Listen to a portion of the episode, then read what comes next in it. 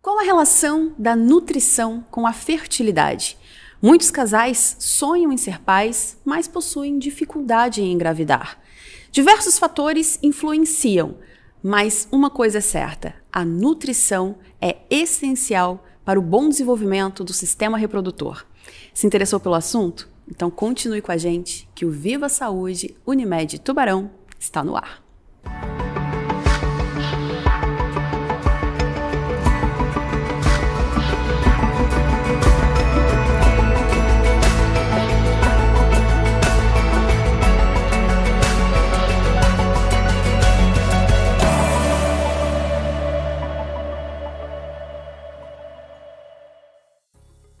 E em nome da Maria Rocha e da Unicred, eu recebo aqui a nutricionista Talita Colasso e a gente vai falar sobre um tema tão importante, que é a nutrição e a fertilidade. Muito obrigada por você estar aqui com a gente hoje, Talita. Eu que agradeço o convite, é um prazer estar aqui nesse bate-papo que a gente vai ter. Talita, é, a gente estava conversando aqui um pouquinho antes e você me trouxe um, um, um dado que eu fiquei até assustada. Mas a, a infertilidade, ela está aumentando no mundo, é isso? A cada ano que passa, os estudos mostram que o grau, o número de infertilidade no mundo vem aumentado. E quando a gente para para ir a fundo no que realmente causa, nos fatores que causam a infertilidade, dá para ter uma noção que a geração que está vindo será uma geração de inférteis. De nós vamos abordar mais para frente, né, alguns uhum. dos motivos, mas uso de muito celular, alteração da qualidade do sono, o consumo de industrializados, de estresse, baixa qualidade de nutrientes, tudo isso tem uma ação no organismo, tanto feminino quanto masculino, que afetam diretamente a nossa fertilidade. E vai além. Como foi a gestação qualidade da gestação materna de nutrientes também define a fertilidade da prole dos bebês que estão vindo. Então, a gente consegue intervir nessa questão de fertilidade desde a época da nossa avó, que nós unimos três gerações em uma numa gestação. Não acredito. Então, desde que é, os nossos avós nos geraram, influenciam em como a gente hoje vai ser fértil ou não? Infértil? Tem relação, Aline, por quê? É, quando uma mulher ela gera um bebê, principalmente uma menina, a quantidade de folículos, de óvulos que aquela menina vai ter, ela é formada dentro do ventre materno. A menina já nasce com um número contados de folículos. Então, se aquele, se aquele bebê dentro da mãe já tem o seu folículo e o folículo da mãe foi gerado na avó, a gente consegue unir três gerações em uma. Então, como foi essa gestação é, da avó e da mãe, tanto de controle de estresse, exposição ao fumo, ao álcool, a contaminantes, aos nutrientes, isso tem relação na qualidade desse óvulo, que é o ócito, que vai passando sim de geração para geração. Um exemplo muito clássico é o ovário policístico. A síndrome dos ovários policísticos tem relação em algumas situações uhum. com a gestação materna daquela menina que na, lá na frente pode apresentar essa doença, essa patologia. Então, Talita, é, a nutrição a, e a fertilidade, a fertilidade, na verdade, ela vai muito além da nutrição. Sim. Não é só o nutricional. Tem o estresse, tem o emocional. E eu queria que você explicasse um pouquinho assim pra gente, né? O que, que, pode causar? Quais são as principais causas de uma infertilidade? Eu sei que são muitas, mas certo. só para a gente pincelar. É, as causas são multifatoriais, né? Existem as causas que a gente consegue controlar e as que a gente traz no nosso material genético, que é mais difícil de modificar. Mas quando nós olhamos tanto para homem quanto mulher, doenças crônicas não transmissíveis interfere, alterações hormonais muito comum, por exemplo, homem com baixa testosterona, ou uma alteração de prolactina, ou alguma doença crônica não transmissível, uso de medicamentos também altera, principalmente o uso de anti-inflamatório. É, e a gente vê comumente as pessoas tomando, tô com uma dorzinha, um anti-inflamatório, e esse uso recorrente pode alterar. Nas mulheres, a gente também vê é, endometriose, ovário policístico, trompas às vezes obstruídas, obesidade é muito comum também alterar a questão da fertilidade, ciclo circadiano, a má qualidade do sono também altera, porque é, hormônios que estão associados ao sono, por exemplo, a melatonina, ela tem ação no ovário e no testículo, que tem uma ação antioxidante, que altera a qualidade do, do produto final, né? Que é o espermatozoide e a, o recrutamento e a qualidade dos folículos. Fora os fatores é, anatômicos, né? Sim. Problemas de varicocele, testicular, criptoquidismo, que é quando o testículo nasce dentro da barriguinha do bebê e não desce sozinho, uhum. alguma pancada, alguma torção testicular, problemas ejaculatórios, tem a, ejaculação retrógrada que a gente fala. São inúmeros os fatores. E também tem alguns fatores comportamentais, por isso que é tão importante no consultório a gente fazer essa, essa conversa individual. Porque o simples fato de uma compressão constante no testículo pode causar uma alteração de espermatozoide. Por exemplo, é muito comum, se a gente primeiro parar para pensar na na, como é o testículo, ele já é fora do corpo, justamente porque ele tem que ficar numa temperatura mais fria. No entanto, que no inverno ele fica mais próximo ao corpo e no verão ele se alonga uhum. e fica mais é, distante do corpo para tentar manter esse equilíbrio, essa homeostase de temperatura. Uhum. Então, se eu faço algo que comprime muito o testículo próximo ao corpo ou que aquece muito o testículo, pode causar alteração. Isso é o caso comum em caminhoneiros, por exemplo, que ficam longos períodos sentados em bancos de couro, geralmente, que Porque o testículo esquenta. fica comprimido e aquecido. Então, Andar de é bicicleta. É Andar de bicicleta, tem estudos que mostram que é, semanalmente quem anda em torno de três horas ou mais pode ter comprometimento na qualidade do esperma, sem contar na compressão, as roupas muito apertadas e alguns tecidos mais modernos também têm substâncias químicas que o testículo pode absorver e alterar essa qualidade do espermatozoide. E é interessante, Thalita, porque assim, é, muitas vezes, eu não sei se no teu consultório, mas muitas vezes a gente vê as mulheres, né, correndo atrás dessa coisa da fertilidade, de querer ser mãe, de indo atrás, investigando por que, que não consegue. Mas o homem também tem uma parcela, e uma parcela muito grande, né, nesses casos. Só agora você citou inúmeros casos que, que são do homem, né?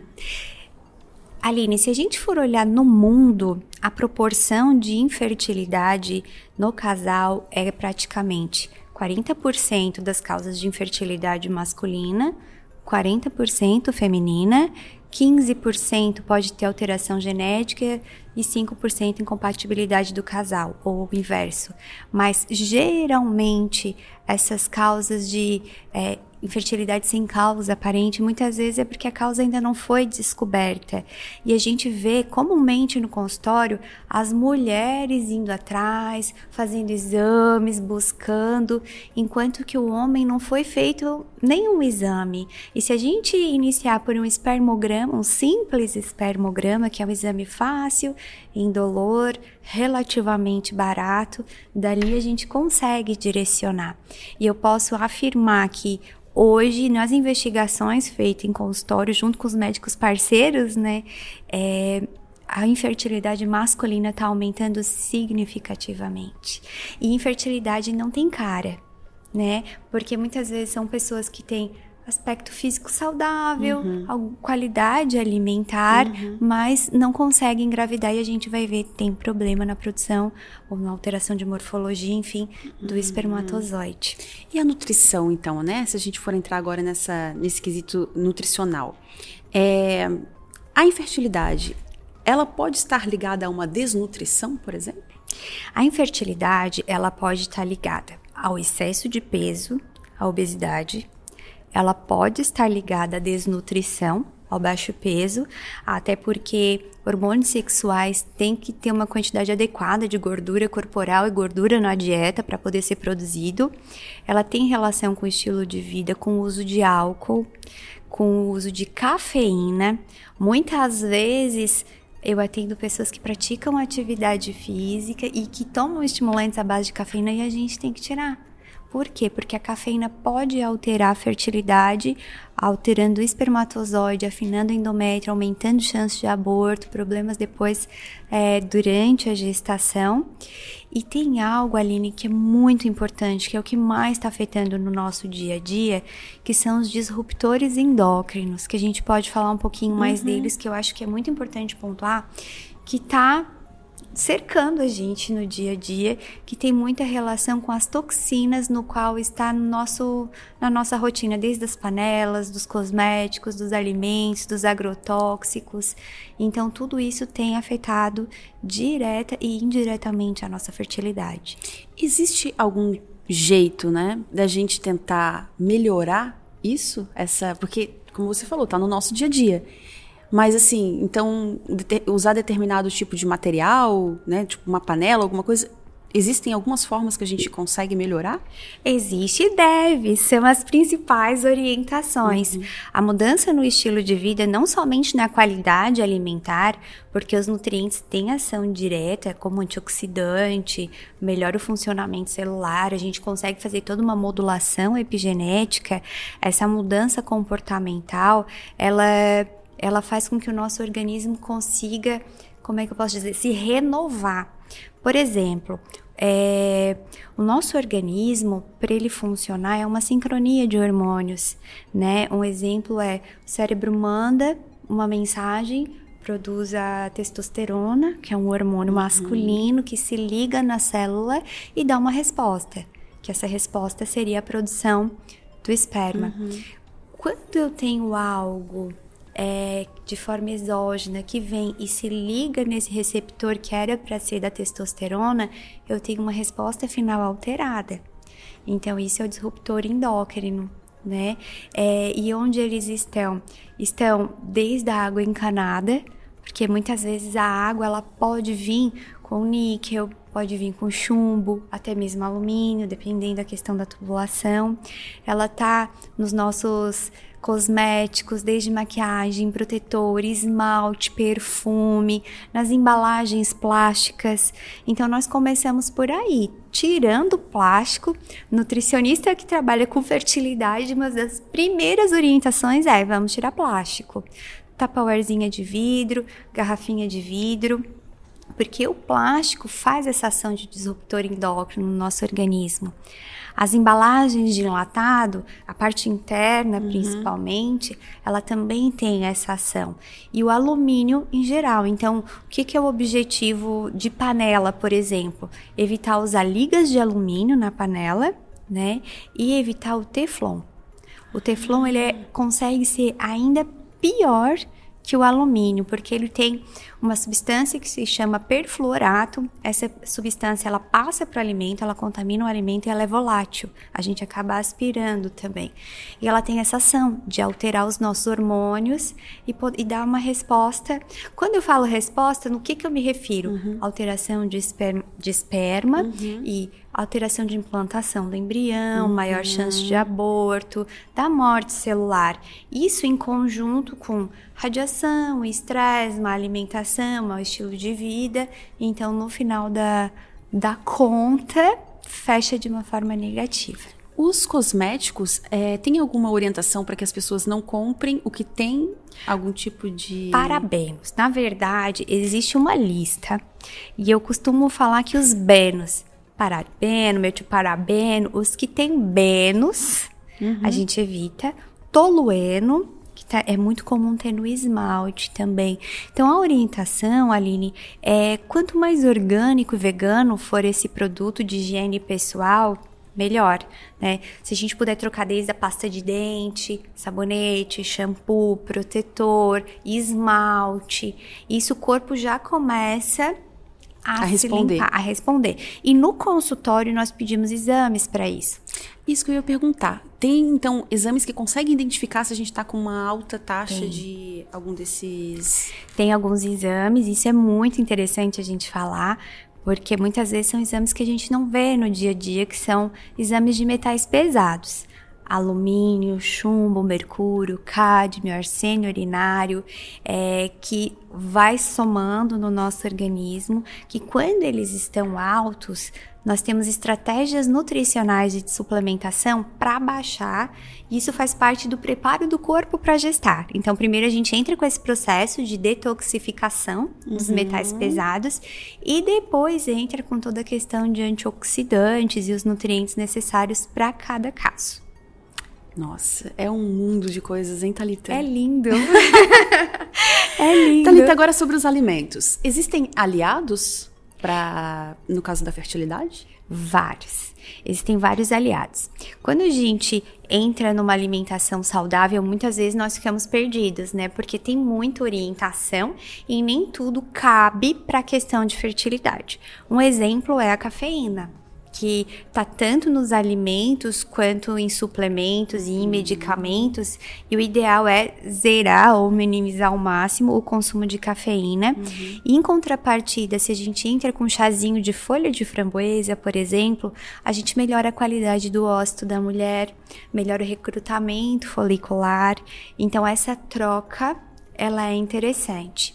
Se a mulher ela tem endometriose, se um dos fatores da infertilidade for endometriose, nós preferimos ir para um perfil mediterrâneo de dieta. O que, que seria isso? A dieta do Mediterrâneo, rica em antioxidante, frutas, verduras, legumes integrais e carnes brancas. A gente evita a carne vermelha, evita o industrializado, troca as panelas, troca os produtos de higiene pessoal e suplementa uhum. né? Sempre que, que necessário, conforme vai estar tá ali a alteração e a necessidade pelo exame de sangue. É tudo muito individual. Tem alguns antioxidantes com ação direta no ovário e no testículo que é interessante e a maior parte das pessoas usa, que é o ômega 3, que está no peixe de água gelada, de água fria, uhum. salmão, atum. Só que também tem alguns detalhes no meio do caminho, por exemplo, o atum é campeão em mercúrio. Então, muitas vezes a gente prefere suplementar do que somente alimentar. Geleia real para quem tem uma baixa reserva de folículos ovarianos ajuda bastante. N-acetilcisteína é a mãe dos antioxidantes. O que, que é esse N? É um suplemento, um suplemento, que é a base que tem ação na, na glutationa, que é uma ação antioxidante. É, quando a gente fala em antioxidante, Aline, o que, que é interessante a gente fazer essa analogia uhum. para entender melhor? A célula, para funcionar, é igual a gente quando a gente está cozinhando, né? A gente gera um lixo. Eu tô fazendo um prato, eu piquei a cebola, eu tirei a casca. Uhum. Eu piquei o tomate, sobrou uhum. as rebarbas. E a célula é a mesma coisa. Ela tá trabalhando e tá liberando esse lixo, que é normal. E esse lixo a gente chama de radical livre. Tá. Tá?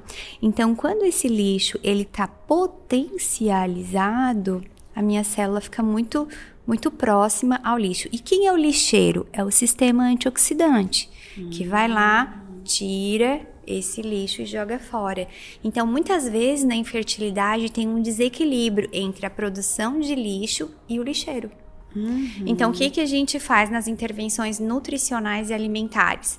Reduz essa produção de lixo e aumenta a lixeira. Uhum. Para a célula não só funcionar bem, mas como funcionar melhor e não ficar num ambiente contaminado, um ambiente estressante para o funcionamento dela. Certo. Talita, você estava falando sobre. A gente falou sobre desnutrição e obesidade, né?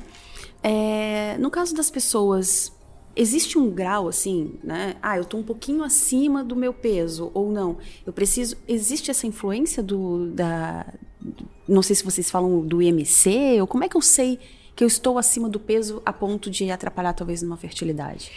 Geralmente, a causa da, da fertilidade ela é multifatorial, não vai ser somente o peso.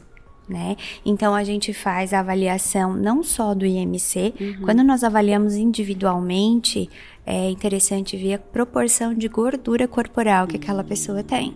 Muitas pessoas têm o IMC alto, mas porque vão para academia, têm uma boa quantidade de massa muscular e não estão acima uhum. da em obesidade uhum. patológica, uhum. digamos assim. A classificação ela é obesidade, mas a pessoa não é obesa. Uhum. Então, é, o controle de peso é importante, mas a investigação, se existe alguma outra alteração, por exemplo, alteração dos hormônios tireoidianos, uma alteração de insulina, de diabetes, tudo isso vai interferir para a gente saber se aquela pessoa que está acima do peso tem algum problema de engravidar ou não. E quando que a gente sabe que é a hora de, de procurar? Uhum. É, muitas vezes, Aline, quando a pessoa decide engravidar, ela simplesmente para o anticoncepcional e acha que e vai é, no outro mês. É. e eu, eu costumo comparar com um agricultor. Nenhum agricultor pega a semente e joga na terra. O agricultor ele prepara a terra, ele ara, ele aduba, ele espera a estação certa, ele vê a qualidade da semente para na estação própria uhum. dar o seu fruto. E na gente não é diferente. Quando eu decido engravidar, o que, que eu tenho que fazer? Eu tenho que preparar o meu corpo. Então essa questão nutricional e comportamental, consultar com o médico, fazer os exames de rotina é importante. Mas dependendo da nossa idade, nós temos por regra tentar engravidar por um ano. Uhum. Se em um ano não engravidar, aí sim entrar com as investigações mais específicas. Obviamente que quando a idade está avançando, daí vai para seis meses ou até quatro meses, se a pessoa já tiver mais de 40 anos, a gente não vai esperar um ano para fazer essa investigação. E aí, é, após isso, que é feito os exames junto com o ginecologista ou até mesmo com o urologista, que são os, é, o combo perfeito, né, uhum. né, para fertilidade. E aí sim a gente consegue identificar geralmente qual é a causa. Porque no reino animal, se nós formos ver, se nós pegarmos um animalzinho e colocar eles para procriar, geralmente a cada ciclo, a cada cio, o animalzinho ele tem um bebê. Uhum. No ser humano isso é diferente. Uhum. É o ser humano para engravidar a cada ciclo, se tudo tiver em condições perfeitas, nós temos em torno de 20 a 25% de chance de engravidar, que uhum. é muito uhum. baixo se parar para pensar. Com certeza. Então, no final de um ano, tentando todos os meses engravidar, eu tenho 90% de chance de engravidar. Então, se eu não engravidei dentro desse um ano, aí sim é interessante estar tá fazendo essa investigação. E Thalita, você falou sobre a idade, né? Existe realmente essa relação da idade com a fertilidade? Existe uma relação direta.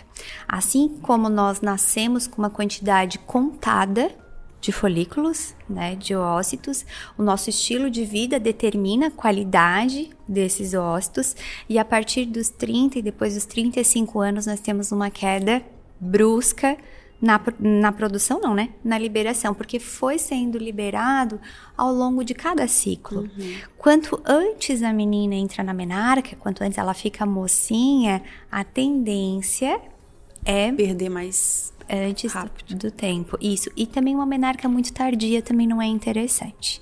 Está associado à alteração. Quanto que é tardio? 15, 16 anos.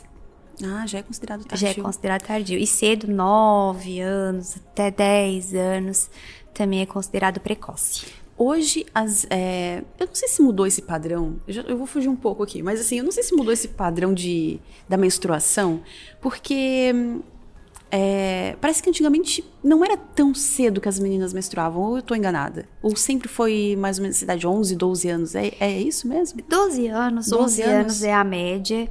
Porém, hoje, com essa alteração de alimentação, de contaminantes, de agrotóxico, isso causa uma alteração hormonal, que são os disruptores endócrinos, e também alguns estímulos visuais, sensoriais. Uhum. Por exemplo, como nós estávamos conversando, muitas vezes é, crianças muito novas veem cenas na TV de beijo, de sexo, e isso causa um estímulo cerebral que pode antecipar essa puberdade. Uhum. Hoje em dia, eu vejo as mães preocupadas com isso, levando seus filhos no endócrino pediatra para avaliar se realmente está tudo dentro.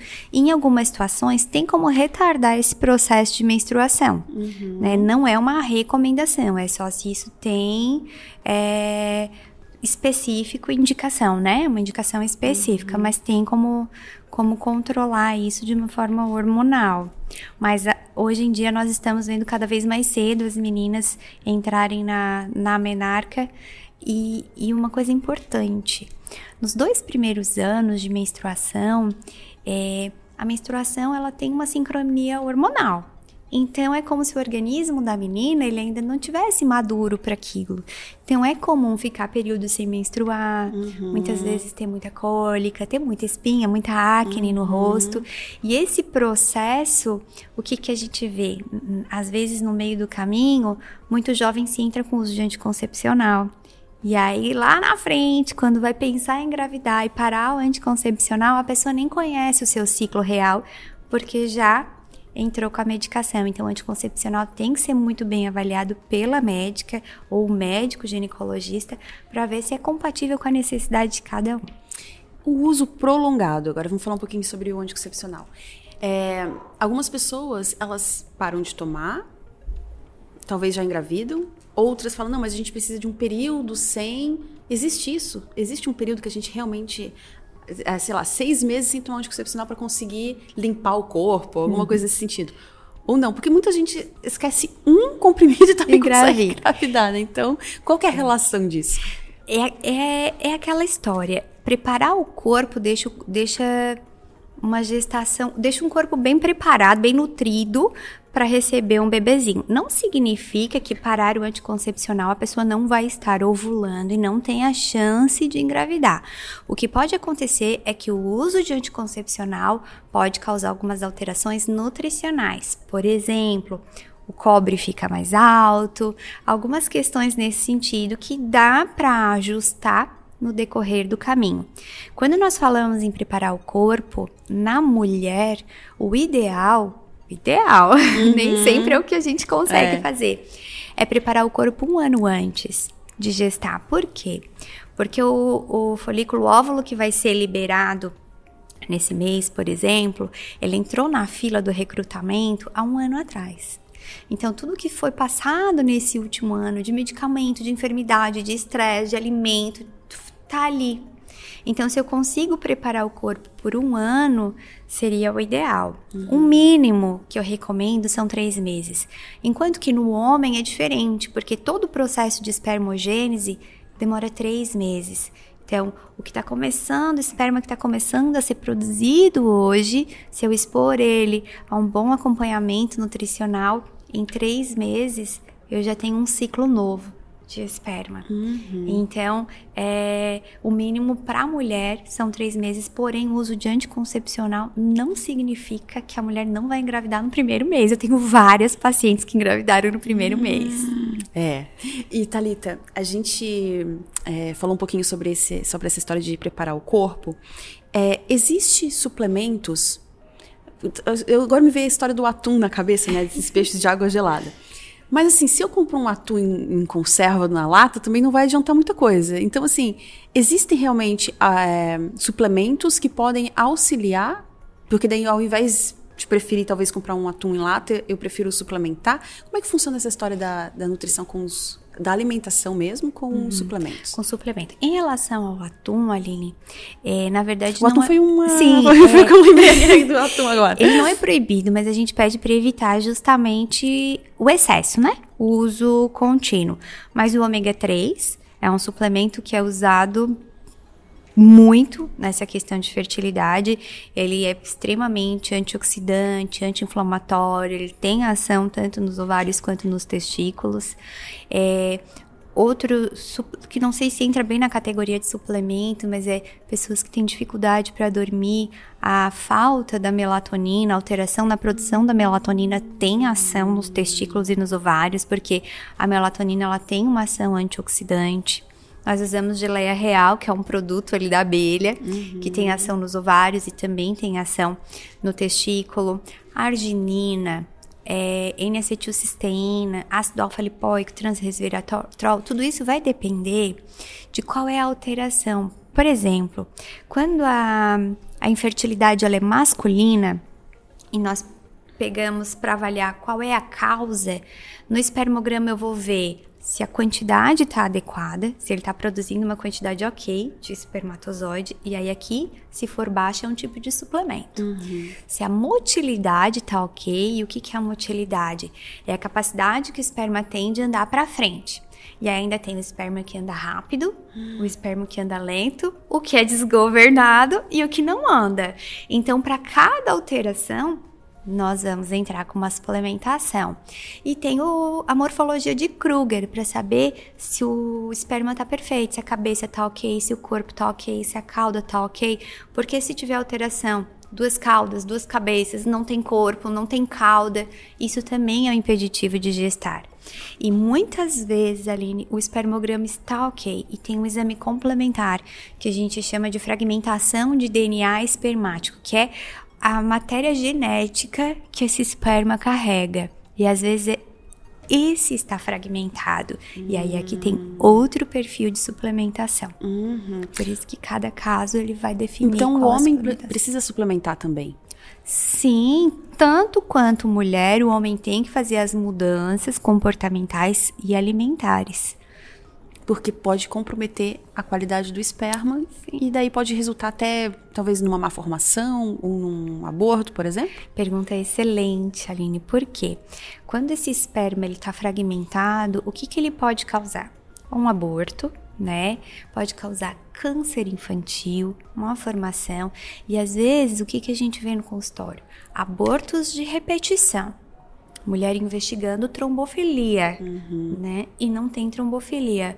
Vamos ver, é o DNA do esperma que não tá legal. Então, uhum. nós temos que atuar no homem, na uhum. saúde do homem. E o que que a gente vê? Muitas vezes o homem pensa, ah, não, mas ela engravidou, o problema não é comigo. Mas às vezes a qualidade daquele esperma até engravida, mas perde. Ele pode, é, claro, se mudar o comportamento, ele pode alterar a qualidade do, do, do, esperma dele. Então, quer dizer que não é uma condição que ele possa, que ele vai ficar para sempre. Fazendo mudanças, pode uhum. ser que melhore a Não necessariamente. Qualidade. Por isso que é importante fazer uma investigação bem feita para achar qual é a causa que está uhum. alterando aquele esperma. Se for uma causa bem comum é varicocele. Né? O que, que é varicocele? O que, que é varicocele? É, os testículos, eles têm todas suas, suas veiazinhas, suas artériazinhas, ele é irrigado. Então, quando elas se dilatam, quando elas fazem varizes, a irrigação do testículo fica comprometida e, consequentemente, a produção desse espermatozoide fica comprometida. Então, é extremamente importante passar pelo urologista, fazer o teste físico, fazer ultrassom se necessário para ver se está dilatado e aí nesse caso tem a cirurgia, cirurgia de varicocele, que é uma cirurgia simples, tranquila de fazer e que daí em, em torno de 3 a 6 meses há uma melhora significativa na produção de esperma. Thalita, a gente falou sobre a, a mulher, né? Eu acho que a partir talvez do não sei se existe uma idade, mas talvez a partir dos 40 anos pode ser que tenha uma dificuldade maior de engravidar. O homem acontece isso? Ele também vai envelhecendo os espermas, isso ou não? Acontece. Depois dos 45 anos tem uma mudança na característica do esperma, mas a gente vê que é muito menos do que na mulher. A mulher ela nasce com uma quantidade contada, o homem continua produzindo. Né? Então, às vezes, a qualidade, dependendo principalmente do estilo de vida do homem, é, cai, mas é não tem nem comparação com a questão da infertilidade feminina com o decorrer dos anos, mas que tem uma, uma redução na qualidade, tem, a partir dos 45 anos. Do homem? Do homem. E da mulher é 40 mesmo? Na mulher, a gente vai, a cada 5 anos, 35 já tem uma baixa significativa, uhum. mas após os 40, a chance de engravidar fica em média 2%, um pouquinho mais. E tudo isso também, além do que, que vai definir? Como foi o estilo de vida daquela mulher, né? Porque se eu tenho uma vida saudável, ainda assim cai essa, uhum. essa quantidade, mas a qualidade do que tem pode ser bom né? Uhum. E hoje, como que a gente sabe se eu tô ainda com uma reserva ok ou não? Inicialmente, a ginecologista, ela vai, ou o ginecologista vai uhum. pedir é, um ultrassom transvaginal com contagem de folículos num período determinado do uhum. ciclo para ver se os ovários estão com folículos numa quantidade suficiente uhum. e tem um exame de sangue que se chama antimileriano. Esse exame ele vai dizer se a minha quantidade de folículos está normal, está baixa. E aí também existe suplementações específicas para tentar aumentar o antimileriano. Isso que eu ia perguntar. Então, existe algumas suplementações, alguns alimentos que ajudam a aumentar esse número? Sim, tem. Principalmente essa questão de reduzir contaminante, aumentar antioxidante. Uhum. E nesse processo, Aline, de investigação, nós encontramos muitas vezes intolerâncias alimentares. As intolerâncias alimentares às vezes estão ali de forma silenciosa, favorecendo o processo de infertilidade. Um desses exemplos é a doença celíaca, que é o problema com o glúten, que um dos sintomas de, do, da doença celíaca pode ser infertilidade. Uma tireoidite de Hashimoto, que é uma alteração tireoidiana. Então, é um tema realmente muito amplo. Muito. Que a gente tem que ir a cada, cada área que a gente está falando, assim, a cerejinha do bolo. Mas Vai tendo tem, ramificações. Tem, tem é. várias ramificações. Talita, quais são os alimentos que deve ser evitado a qualquer custo? Existe Evitar. essa Existe, existe. Os superindustrializados, né, que além de eles terem uma grande dose de conservante, corante, baixa qualidade nutricional, geralmente eles ainda vêm em embalagens que, pro, que liberam toxinas no alimento, carnes ultraprocessadas, a gente é, cozinhar mais é, e desembalar menos, uhum, né? Os alimentos, mais. É, os alimentos de verdade são os mais indicados e de preferência sem agrotóxico. Se a gente puder evitar o consumo de agrotóxico, porque ele também é um disruptor endócrino. Então, ainda que eu aumente o consumo de frutas e verduras, seria interessante consumir com baixo teor de agrotóxico. Uma dúvida que surgiu, eu eu tive endometriose, né? Tu sabes. E eu realmente uma a, o que foi tirado da minha dieta foi carne vermelha. Por que, que a carne vermelha é, ela é inflamatória? Ela é pró-inflamatória. No caso de endometriose, carne vermelha, a gente evita é, em algumas situações o glúten, porque nessa situação, sim, o glúten pode piorar a inflamação e aumentar os focos de endometriose, aumentar os antioxidantes, que são as verduras, os vegetais, os integrais, e o corpo começa a remover o lixo e melhorar a qualidade celular. Dependendo, Aline, se a mulher ela não tem intenção de engravidar, é, o médico ginecologista ele cessa essa menstruação, que daí nesse caso é o ideal, uhum. com, com algum hormônio, né, uhum. de anticoncepcional, porque a teoria da endometriose é de menstruação retrógrada, né? Então, não menstruando ajuda Estabiliza. a estabilizar. E uhum. a, apesar de a endometriose não ter cura, a dieta ela entra como uma grande aliada da endometriose. E no teu caso veio o bebê. É, é verdade, né? E Talita, os vegetarianos, os veganos, eles levam vantagem então nesse sentido ou não tem nada a ver a dieta vegana e a, dieta vegetariana? Ela influencia em alguma coisa? Em partes, Aline, porque hoje em dia é muito complicado titular o que, que é vegano, o que, que é vegetariano. Uma pessoa que às vezes não come carne, se diz vegetariana, mas come industrializados, come é, alimentos de baixa qualidade nutricional. Então, se é uma pessoa que segue um estilo de vida saudável, com controle alimentar e que estão com, os, com as vitaminas uhum. ok em dia, porque em algumas situações pode ter uma deficiência de ferro, uma deficiência de vitamina B12, leva uma certa vantagem. Mas tem que também ter esse controle do que? Das panelas, dos agrotóxicos, e por aí vai. Vai ter um monte de gente hoje olhando pra ver se a panela. se a panela a tem liga da panela. a liga da panela. Onde é que eu acho essa liga da panela? Isso é uma, uma informação interessante. Tem escrito qual é a composição tem, dessas. Ah. Tem. A principal recomendação é evitar os flons. Tá. Né? Hoje é, geralmente se vende livre de FOA, que são os perfluoratos. Ah, existe essa... Existe, porque desde 2015 é proibido vender o Teflon. Então, hoje tem outros flons.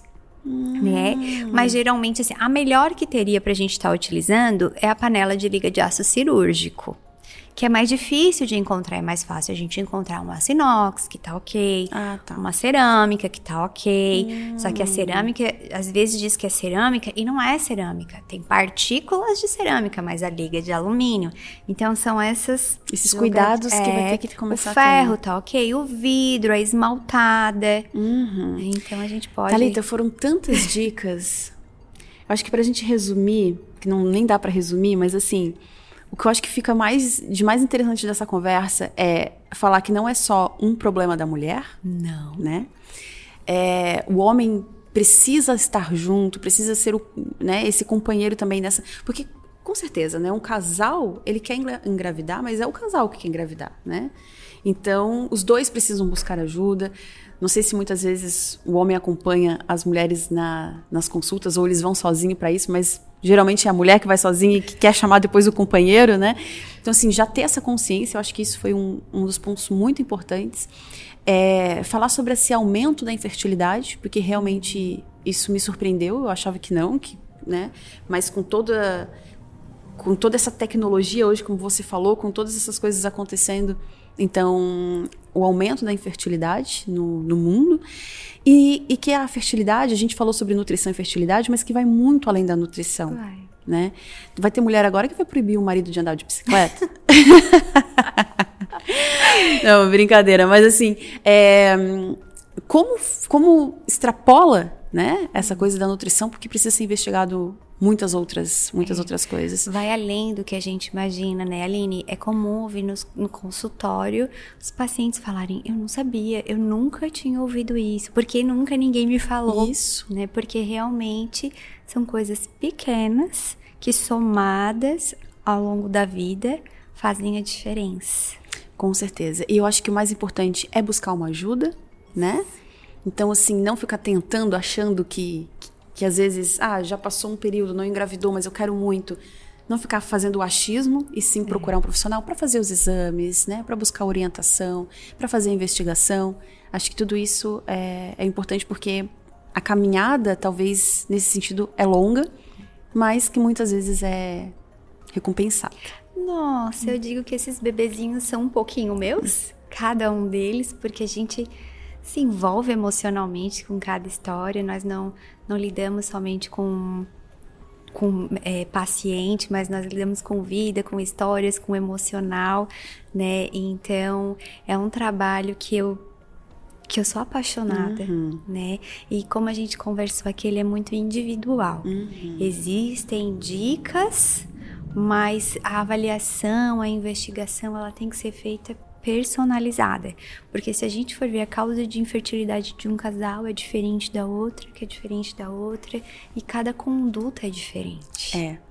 Mas, mas eu acho que é isso, assim, no final você também se sente um pouquinho mãe daquela, daquele bebezinho. E elas voltam falando que engravidaram? Volta. E aí, geralmente, eu acompanho a gestação. Ah. Aí o que eu não acompanho depois é o bebê, mas a própria gestação eu acompanho. Isso, com certeza. Gente, a Thalita é é ótima. Ela é, ela é psicóloga, ela é amiga, meu ela acalma o nosso coração, né? Isso é muito bom, assim. E a gente vê o quanto teu, teu olho brilha, assim, quando fala desse, desse assunto.